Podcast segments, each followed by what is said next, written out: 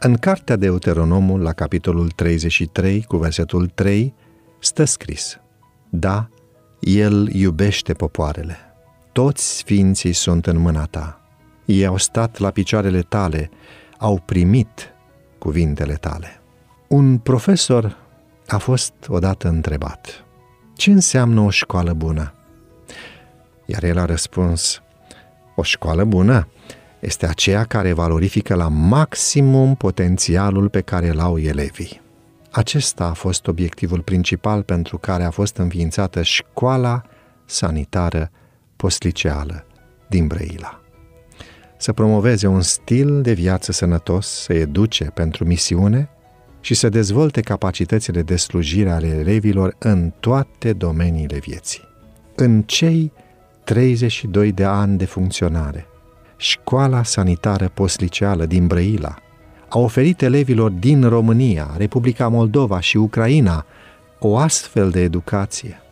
Așa se face că unii elevi nu au rămas la nivelul de absolvenți ai școlii sanitare, ci și-au continuat studiile, unii devenind medici, alții devenind pastori, alții dezvoltându-și abilitățile manageriale, alții făcând misiune în diferite țări.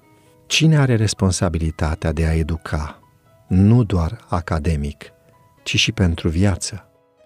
În mărturia dată de unul dintre absolvenții școlii sanitare, care a devenit și pastor, acesta spunea, la școala de la Brăila, m-am dezvoltat, am învățat ce înseamnă să iubești pe oameni cu adevărat, am învățat ce înseamnă slujirea semenilor, am crescut spiritual, am avut experiența rugăciunii autentice, am avut părtășia adevărată, m-am bucurat de o educație deosebită, nu doar profesional, ci și pentru viață.